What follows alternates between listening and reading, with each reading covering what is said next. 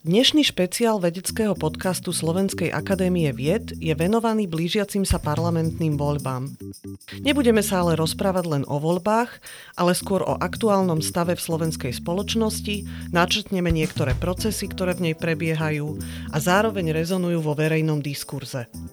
Do relácie sme si zavolali sociológa Dominika Želinského, vedeckého pracovníka Sociologického ústavu Slovenskej akadémie vied, ktorý sa venuje problematike seba prezentácie a charizmy v politike, ale aj sociologickému štúdiu intelektuálov a sociológii ideí.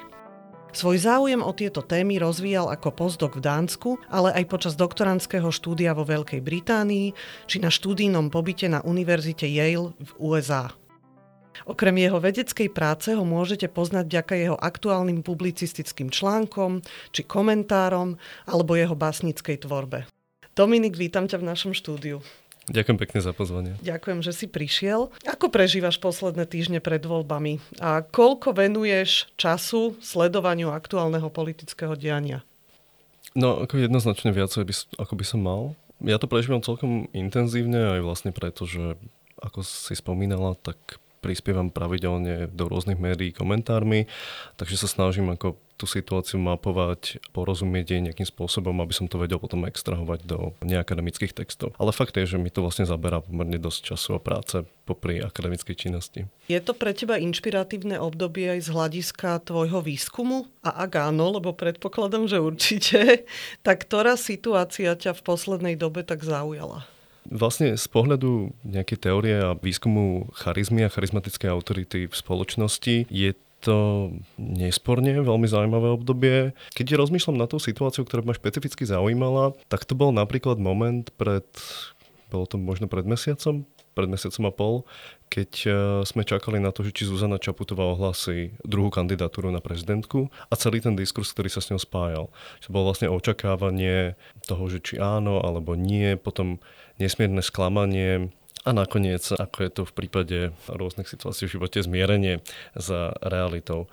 Ale pre mňa to bolo veľmi zaujímavé, pretože my často na Slovensku uvažujeme o jednom zo slovenských problémov ako o význame a sile osobnosti v slovenskej politike a v porovnaní s stranickým systémom a so štruktúrou strán. A toto bolo vlastne dobrým príkladom toho, že ten význam a sila osobnosti je naozaj dôležitá a je dôležitá naprieč celým spektrom. Je to pravdepodobne preto, že tie inštitúcie u nás sú pomerne slabé, takže sa snažíme sústrediť vlastne na jednotlivé persony v tej politike.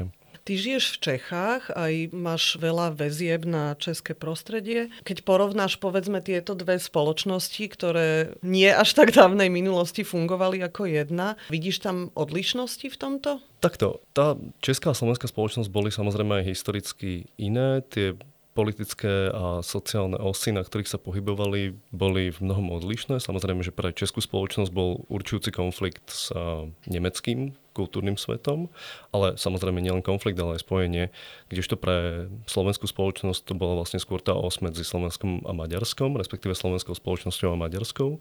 Čiže tam bol vždy akoby nejaký historický rozdiel a snaha nejakým spôsobom buď tento rozdiel aj prekonať, alebo ho naopak výrazne akcentovať. Čo sa týka dneška, tak e, samozrejme tam je výrazne ten najmarkantnejší rozdiel, ktorý vidím, tak ten prebehol v posledných troch rokoch, keď e, sa Slovensko dostalo do fázy nesmierneho inštitucionálneho spoločenského chaosu, ktorý súvisel vlastne s globálnymi krízami. Na jednej strane to bola samozrejme veľká kríza covidu, pandemická kríza, ale potom samozrejme aj ruská invázia na Ukrajinu, ktorá vyvolala utečenskú krízu, energetickú krízu, ekonomickú krízu. A vlastne v priebehu tohto obdobia sme na Slovensku mali celkom novú a veľmi neskúsenú politickú garnitúru, ktorá možno nereagovala vždy úplne optimálne na tieto krízy. V Česku tá situácia bola o čosi stabilnejšia, tým, že vlastne pri moci, či už sympatizujeme s jednou alebo s druhou stranou toho českého politického priestoru, tak boli politici, ktorí boli skúsenejší vlastne v tej technokracii výkonu moci.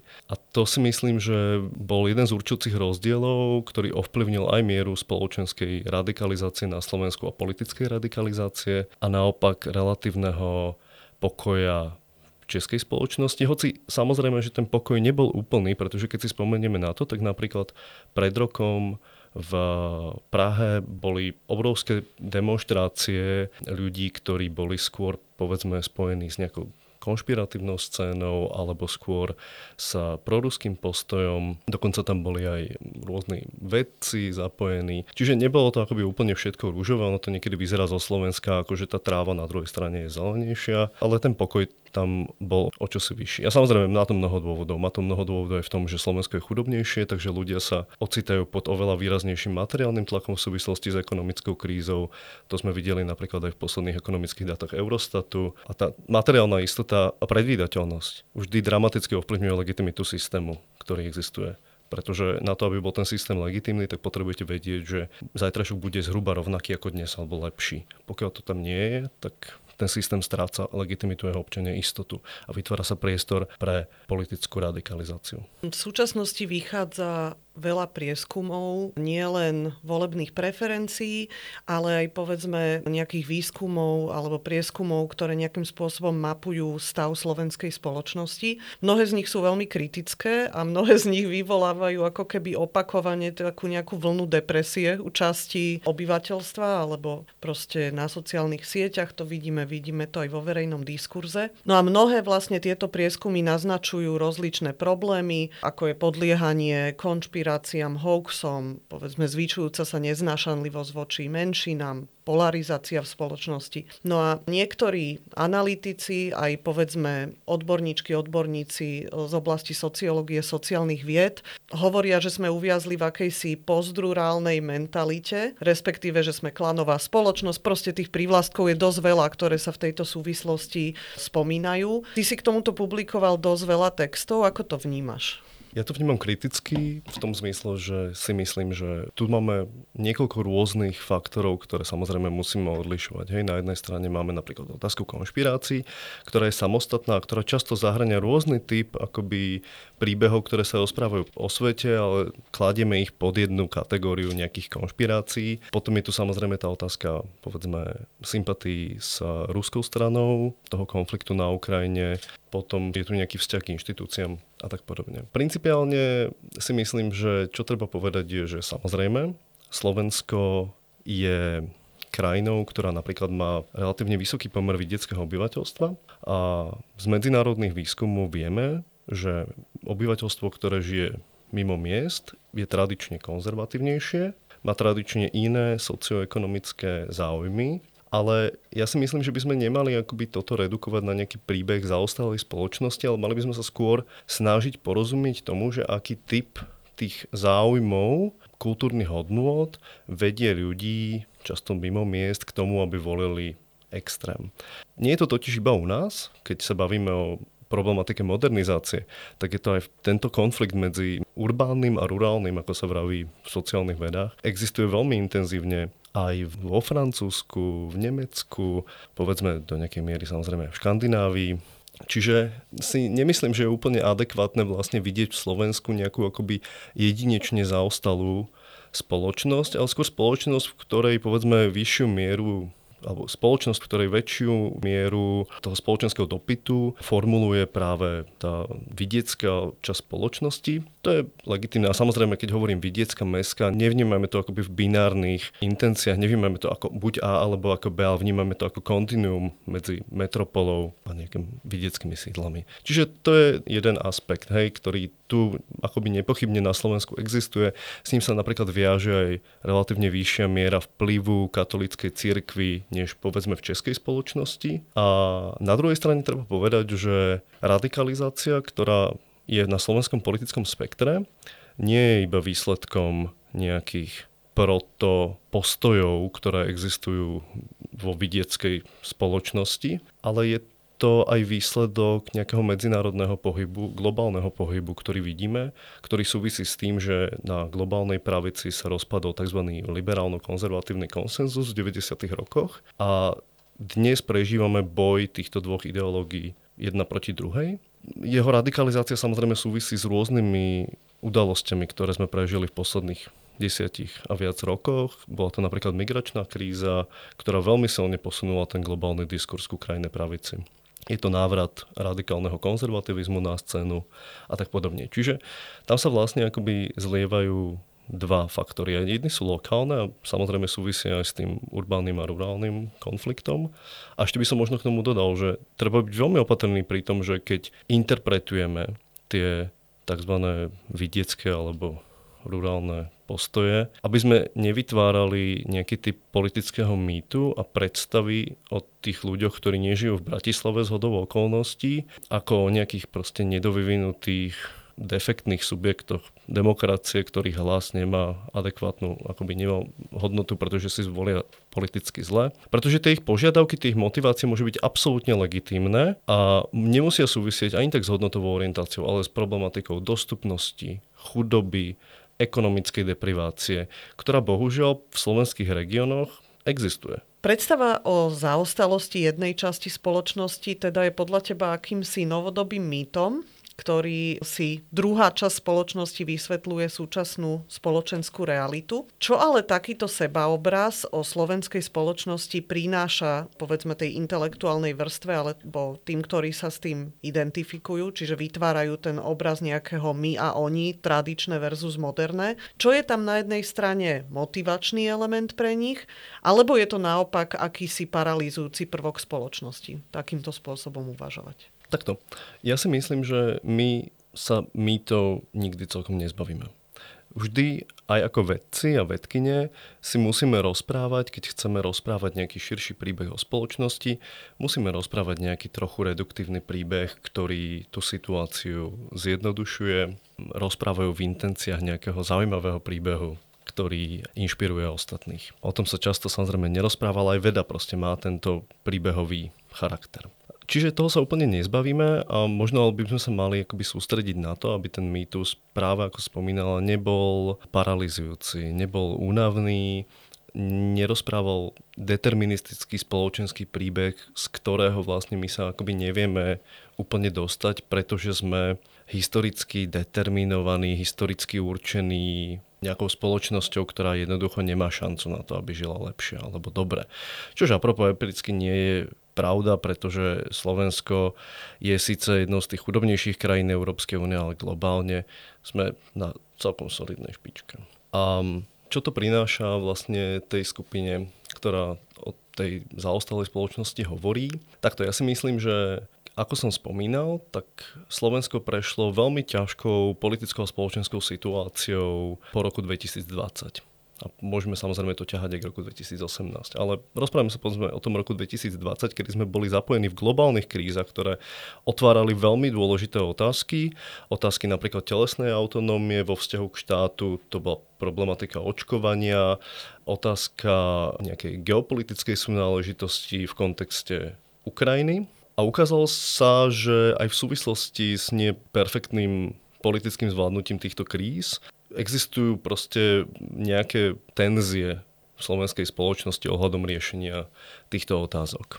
A myslím si, že došlo k tomu, že prakticky žiadna časť spoločnosti sa necítila úplne adekvátne reprezentovaná v politickom priestore, respektíve jej relatívne minimum a vlastne všetci začali hľadať nejaký príbeh, prečo to tak je. Možno niektorí na krajnej pravici alebo konzervatívnej lavici našli tento príbeh v globalizácii, ktorá nás ničí v nejakom západe, ktorý nám sem tlačí svoju queer agendu. A niektorí povedzme na tej liberálnej pravici alebo liberálnej lavici ho začali hľadať v tom príbehu o zaostalej spoločnosti a pokusili sa ním vyjadriť ten rozdiel medzi nimi a tými druhými v tej spoločnosti, ktorí intuitívne cítili, pretože videli tú časť spoločnosti, ktorá odmietala očkovanie, ktorá povedzme veľmi agresívne reagovala na učičencov a učičenkynie z Ukrajiny a pokúsili sa vlastne týmto spôsobom vysvetliť, prečo druhá časť spoločnosti reaguje na tieto problémy inak. A Problém tohto príbehu ešte je vlastne v tom, že on nám totiž hovorí, že my sme nespravili nikdy nič zle.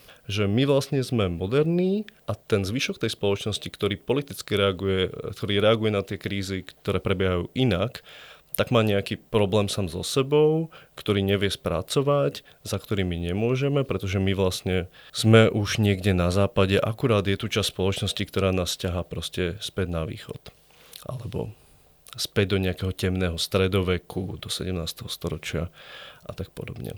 To je síce príjemne akoby narcistný spôsob rozprávania, ktorý nám urobí dobre, ale mám pocit, že nemá žiadny pozitívny efekt pre tú spoločnosť. Pretože nevytvára žiadny potenciálny moment solidarity v rámci celej spoločnosti. Neponúka nám žiadne porozumenie tomu, ako sme vlastne zapojení v globálnych procesoch hej, typu migračná kríza a politická reakcia naprieč Európou v jej kontexte. Globálny náraz nejakého radikálneho konzervativizmu, ktorý vidíme v USA. Trebárs. Čiže v tomto zmysle si myslím, že ten príbeh je veľmi reduktívny, je aj veľmi taký patronizujúci voči zvýšku spoločnosti, ktorá môže mať úplne legitimné záujmy na tom, prečo nechce voliť treba z pravicové strany.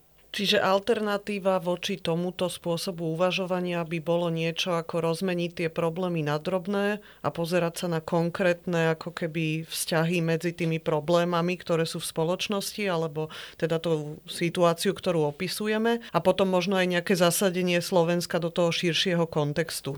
Presne Dobre tak. tomu rozumiem? Presne tak. Ja si myslím, že to má vlastne dva aspekty.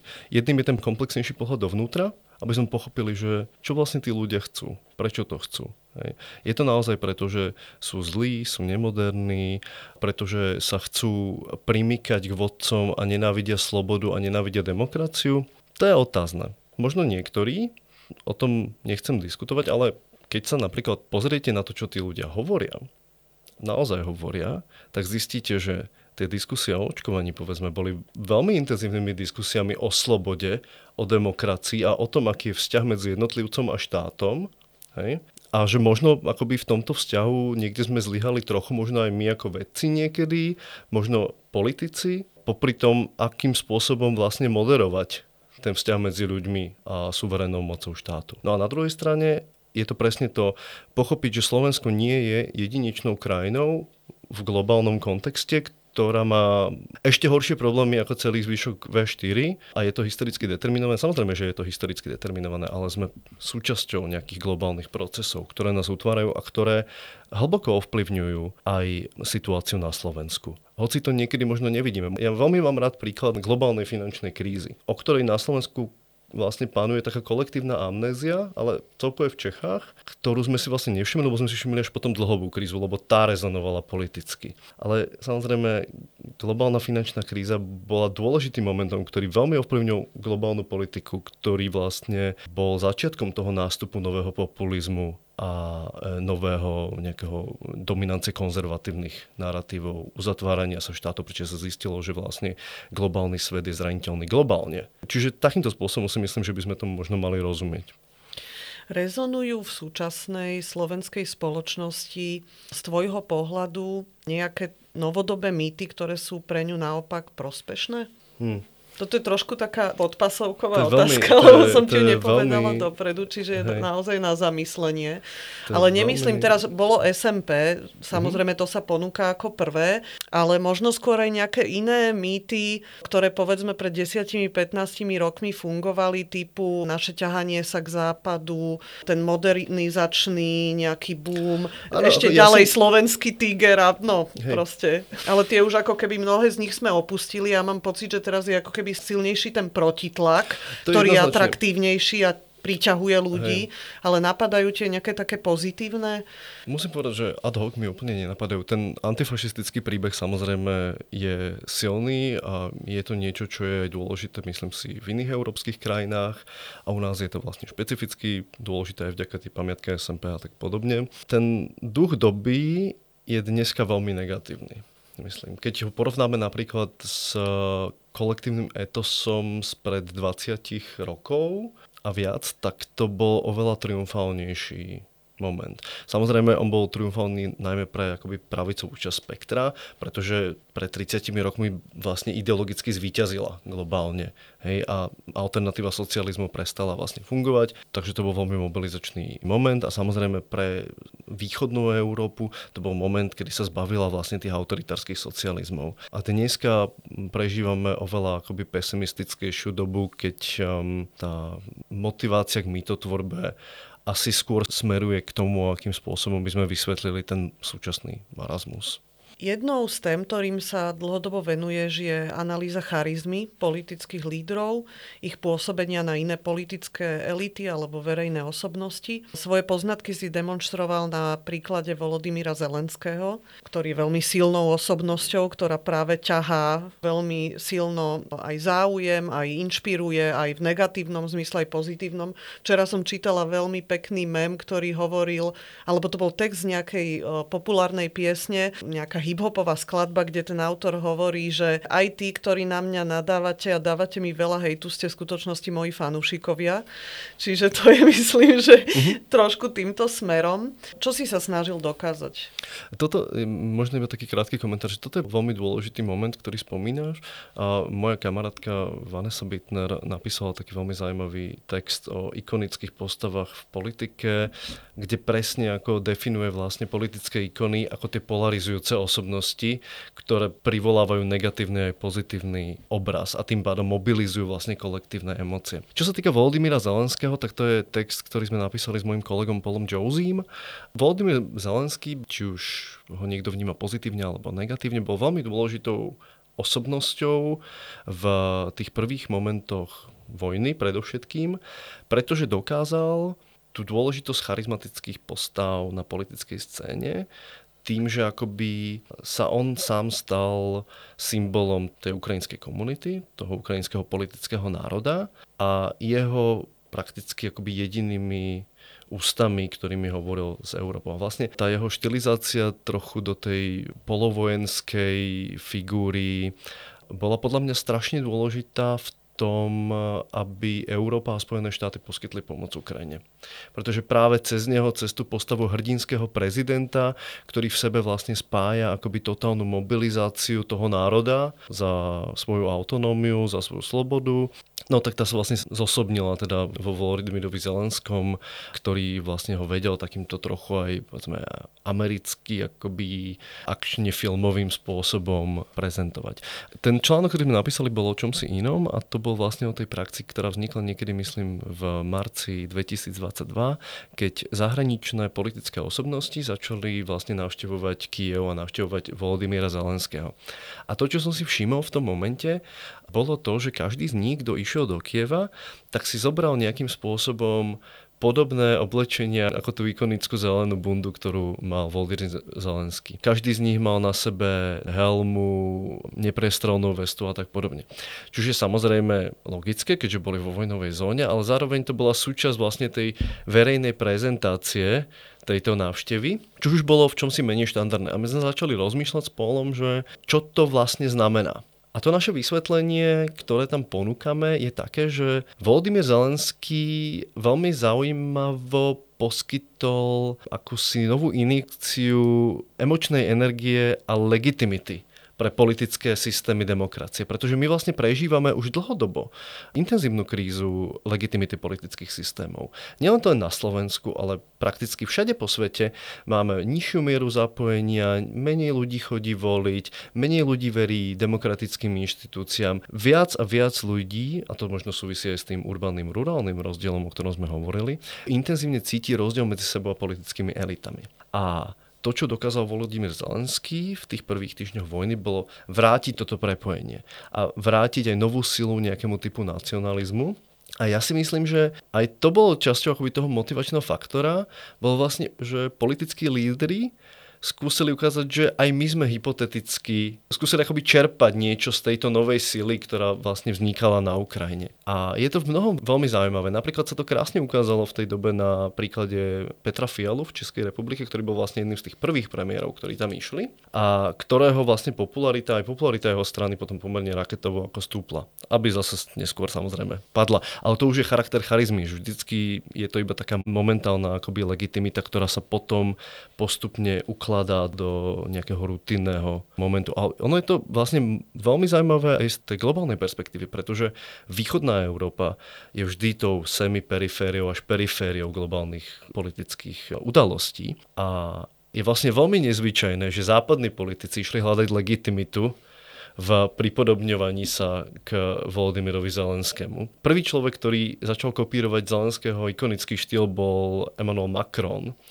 ktorý vtedy si nechal spraviť photoshoot v Elizejskom paláci, kde sedí v nedelu večer v mikine nejakých francúzských special ops. Ale bola to pomerne ako rozšírená prax. Dnes už to samozrejme až také populárne nie je, asi aj s tým, že aj globálne trošku klesa tá sociálna akoby spoločenská podpora pre podporu Ukrajiny. Zároveň podľa mňa je to zase spojené aj s tým, že celá táto téma zase súvisí s budovaním nejakého mýtu a že keď ten mýtus vlastne nejakým spôsobom dlhšie funguje v spoločnosti, tak sa začína tak ako keby nastáva jednak taká konfrontácia s realitou, únava materiálu a tak nejak to vyšumí celé. A vlastne tie mýty, ktoré v tej spoločnosti rezonujú dlhšie a sú ako keby overené časom, tak potom možno majú aj ako keby väčšiu silu tej spoločnosti? Myslím, že záleží, že ja si myslím, možno ad hoc, ma k tomu napadá jedna vec, že to postupné tzv. zvetrávanie alebo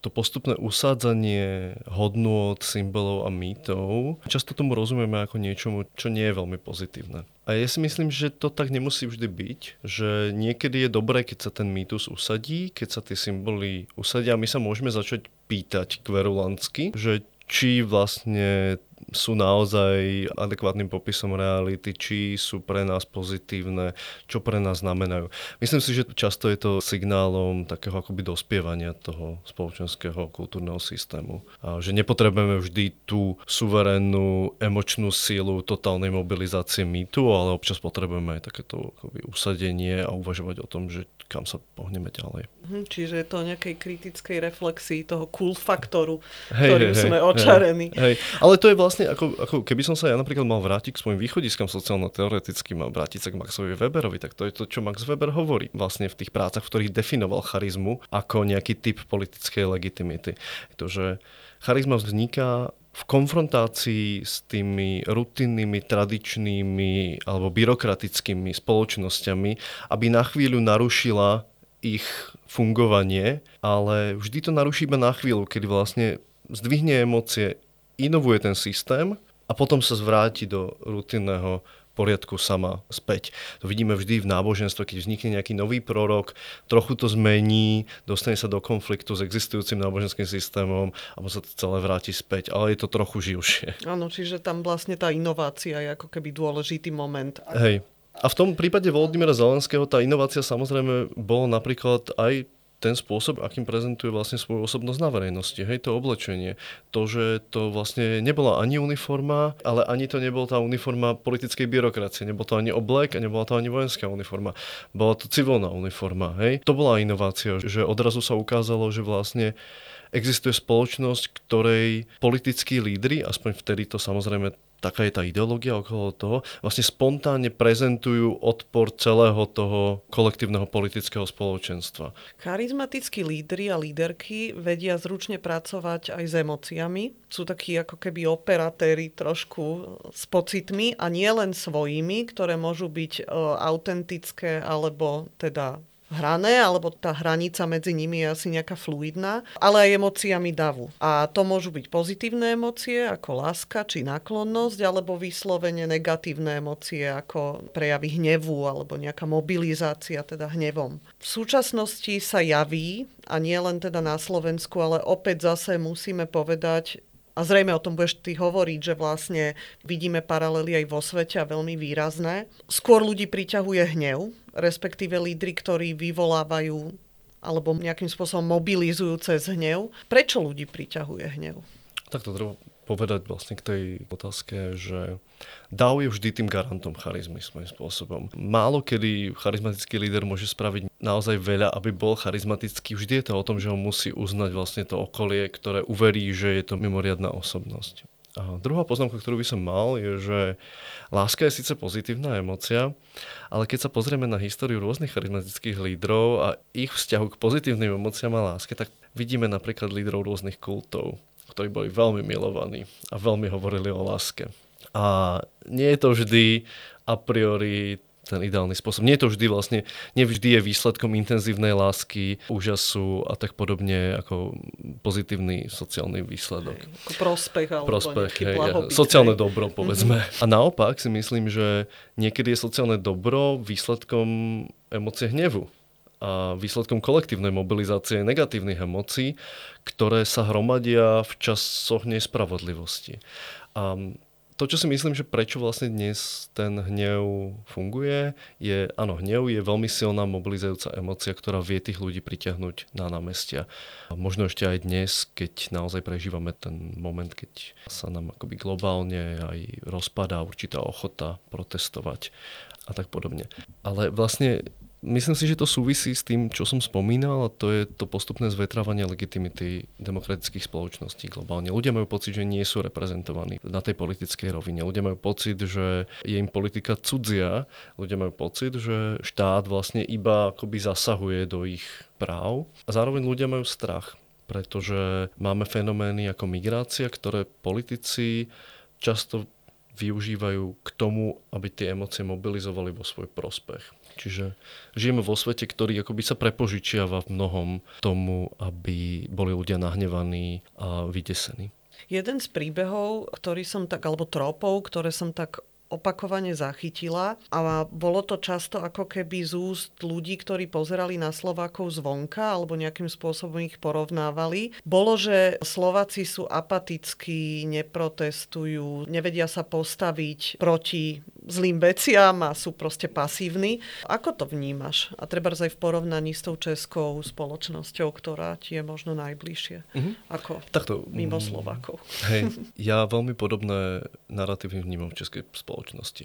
Hej. Vlastne úplne identické keď Češi sami seba kritizujú za to, že kým na západe sa protestuje proti energetickej kríze, tak u nás nikto není schopný sa postaviť na tie námestia. Nedávno bola v Čechách kauza, keď eh, minister spravodlivosti sa stretol s jedným z eh, veľmi proruských a pročínskych politických podnikateľov. Vtedy vlastne vznikla veľká otázka, že prečo nie sme znovu na námestiach tak, ako sme boli proti Andrejovi Babišovi Čiže to si myslím, že nie je iba špecifikum slovenskej spoločnosti, ale je pravda, že na Slovensku aj v Čechách máme určité limity, čo sa týka kultúry protestu. Povedzme oproti Francúzsku kde štrajkovanie je kľúčovou spoločenskou udalosťou. Ale Druhá vec je, že pozrieme sa na to, či to vlastne akoby je pravda alebo nie. Pretože my sme to mali v posledných 20 rokoch ako niekoľko silných vln protestov, ktoré výrazne zahýbali politickým prostredím. Či už to boli protimečarovské protesty napríklad, ale pred nimi samozrejme ešte boli aj zhromaždenia za samostatnú Slovenskú republiku, čo je treba pre mňa akoby ideologicky opačný pol proti tomu, kde sa cítim ja, ale boli to proste protesty. Mali sme tu protesty Gorila v 2012, ktoré dramatickým spôsobom zmenili slovenskú politickú realitu a podľa mňa svojím spôsobom, ktorých akoby zbyšky ešte dožívame dnes, pretože zrušili legitimitu vtedy najväčšej pravicovej sily. Hej, ktorá stratila svoju integračnú schopnosť a vtedy vlastne slovenská pravica úplne fragmentovaná. Mali sme tu v 2018 obrovský spoločenský pohyb, ktorý zmietol vtedy Roberta Fica. Čiže si myslím, že keby sme sa na to pozerali realisticky, tak slovenská spoločnosť sa často vedela nejakým spôsobom postaviť za rôzne typy záujmov, hodnôt. Hoci nie so všetkým musím napríklad ja súhlasiť. Keď si spomenieme na to, že tu boli v roku 2016 veľké protiimigračné protesty. Ale vždycky napríklad bol aj protiprotest. Včera sme to videli pri proteste pred divadlom Pavla Orseka Hviezdoslava, je pre mňa je fascinujúce, že sa na tejto téme dokáže ešte mobilizovať čas spoločnosti, ale keby sme chceli hľadať protest a protiprotest, tak sme ho videli tam. Čo mne príde ako paradoxné je, že na jednej strane sú Slováci, Slovenky, alebo tá slovenská spoločnosť v tomto zmysle vnímaná ako nejaká apatická alebo pasívna.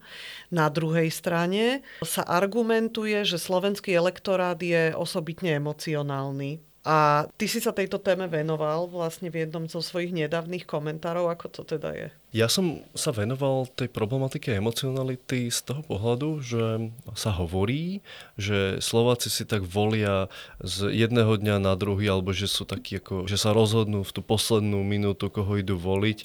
A z tohto teda usudzujeme, že tí ľudia sú nejak špeciálne emocionálni.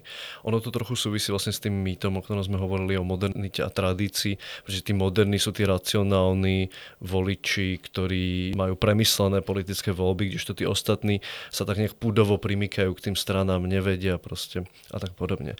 A ja som hovoril, že a myslím si, že veľká časť toho je možné vysvetliť tým, ako fragmentovaná slovenská politika je. Problém je, že vlastne každé ideologické spektrum, ktoré tu máme, žiadne z nich nemá iba jednu stranu. Každé z nich má aspoň dve alebo tri strany, ktoré paralelne bojujú o toho istého voliča ponúkajú mu veľmi podobné argumenty. Zoberme si, že napríklad už dnes aj o kvázi lavicového voliča bojujú vlastne dve strany. A to je najhegemonizovanejšie spektrum, na ktorom sú iba dve strany. O stredopravého voliča bojuje, myslím, že okolo šiestich strán, siedmých. Hej? O konzervatívneho voliča bojuje no, minimálne 8 stran rôznych. Čiže to, že si ľudia nevedia vybrať, že si vyberajú na poslednú chvíľu, že si vyberajú podľa toho, kto má aktuálne najvyššie čísla v prieskumoch, tak mne sa zdá v celku akoby pochopiteľné z tejto perspektívy. Je to vlastne aj preto, že tie strany u nás majú strašne krátke trvanie. Tu si nikto nevytvoril stabilnú voličskú identitu, možno okrem Smeru a KDH trebars, tak si nikto nestihol vytvoriť akoby stabilnú voličskú identitu, ktorá trvá aspoň pol generácie. A ešte by som možno sa dotkol vlastne tejto fragmentácie toho politického spektra, pretože podľa mňa to je dôležité povedať, že určitá ideologická radikalizácia, ktorá na Slovensku prebieha, si myslím, že je z časti spôsobená aj tým, že presne o každého voliča bojujú minimálne dve až tri strany. A každá z nich bojuje v tej ekonomike verejnej pozornosti o svoje miesto. A o to miesto sa najlepšie bojuje tým, že poviete niečo, o čom noviny budú mimoriadne radi písať. Hej. A tým sa nám tu trochu akoby otvára to Overtonové slávne okno, že vlastne každá z tých strán akoby ťahá k radikálnejšiemu polu tej ideológie, čo vlastne núti tie druhé strany reagovať. A postupne sa dostávame do takej akoby toxickej špirály neustálej radikalizácie, neustálej škandalizácie toho verejného priestoru. Ale v tomto momente už zostávajú vlastne iba, tuším, 3 týždne do volieb, tak dúfajme, že potom sa to trochu... No a keď táto relácia pôjde von, tak to budú, myslím, že bude to týždeň. Takže uvidíme, určite sa dovtedy toho veľa zmení. Hovorili sme o polarizovanej spoločnosti, hovorili sme o podliehaní populistickým hlasom v politike. Ako vnímaš úlohu sociálnych vedcov a vedkyň v súčasnej spoločenskej situácie? A robíme dosť? Nikdy nerobíme dosť. Takto, je to veľmi otázka, nad ktorou vlastne uvažujem, pretože jednou samozrejmou odpovedou by bolo, že robiť dobrú vedu. A že problém toho, že robiť dobrú vedu je v tom, že dnes je veda často veľmi špecializovaná, veľmi partikularizovaná a myslím si, že aj preto určité mytologické príbehy majú vlastne veľký úspech, pretože existuje veľký dopyt potom, aby nám tá veda povedala, čo sa deje tom svete, ktorý je neistý a je otrasený systémom kríz. A na to vlastne neexistuje tá partikulárna odpoveď. A to je proste naozaj veľký problém. Čiže ja si myslím, že sa nachádzame v prekernej situácii, kedy musíme balancovať medzi tým, aby sme splnili podmienky medzinárodnej kvalitnej vedy a aby sme zároveň boli schopní komunikovať, uvažovať, kriticky sa vzťahovať k existujúcemu spoločenskému stavu. Otázka je, že či to musí byť buď alebo. Problém je, že keď to nie je buď alebo, tak nám zostáva už iba pár hodín do dňa, kedy sa to dá zvládnuť. Čiže to je v štýle vedeckých odpovedí dlhá komplikovaná odpoveď, ktorá nezodpovedá Čiže na ned- otázku. Ne, nedal si nám, no, není tam svetlo na konci tunela a budeme naďalej behať jak škrečky v koliesku. No, Ale tak to... Ale ako, ako ja si myslím, že vlastne, že, že my by sme, že ako vedci a vedkyne by sme sa mali vyjadrovať. Mali by sme sa snažiť nejakým spôsobom posúvať to, čo tie informácie, tie poznatky, tie teórie, ktoré vlastne získavame vďaka tomu, že nám tá spoločnosť dáva isté privilegium času, priestoru, slobody, z ktorého profitujeme, tak by sme sa mali snažiť nejakým spôsobom samozrejme to aj vrácať a korigovať tú politickú realitu, ale je to prekerná, veľmi komplikovaná situácia. No ty sám to robíš veľmi dobre. Píšeš aj komentáre pre SME, aj pre mesačný kapitál, si veľmi aktívny. Mimo toho si ale aj básnik. Čo ti tento typ tvorivosti osobne prináša? Tak ja som bol básnikom skôr, než som bol sociológom. Ja vnímam určitú podobnosť medzi vedeckým myslením a literárnym myslením. Poézia je tiež o tom snažiť sa vyhmatať niečo nevypovedané, je v nejaký typ intuície nájsť to, čo je zaujímavé a nevypovedané v sociálnych interakciách, v tom ideologickom kultúrnom systéme, v ktorom žijeme. Čiže ja tam vlastne vnímam určitý typ kontinuity, ale samozrejme, že mne to dáva akoby vyžitie, že ja som si vždy užíval to, že som nemal úplne stabilnú identitu, ktorá by bola úplne ukotvená v jedinom povolaní alebo v jedinej aj národnej identite. A človeku to akoby, mne to prinášalo inú perspektívu, mi to prináša aj iný typ sociálneho priestoru, v ktorom sa hýbem, iný typ inšpirácií. Posledná otázka. Máš pre ľudí nejaké odporúčanie, na základe čoho sa rozhodovať v blížiacich sa voľbách? To je veľmi zaujímavá otázka. Ja si myslím, že je dôležité voliť strany, ktoré v prvom rade nešíria nenávisť voči iným skupinám obyvateľov a obyvateľiek a ktoré nemobilizujú naše negatívne emócie k negatívnym spoločenským cieľom. Zároveň si myslím, že je dobré voliť strany, ktoré buď preukázali, alebo sú schopné preukázať kapacitu vybudovať politické štruktúry, ktoré uzemnia nejakým spôsobom slovenskú politickú realitu.